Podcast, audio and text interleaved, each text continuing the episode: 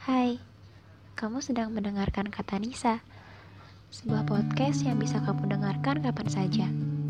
Saat kamu berangkat pergi, saat sedang menyeruput kopi, atau sebelum kamu bermimpi.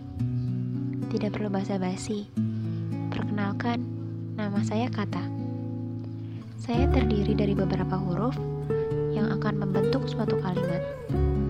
Dan di sebelah saya Anissa otak dan suara dari segala kata yang terucap di sini.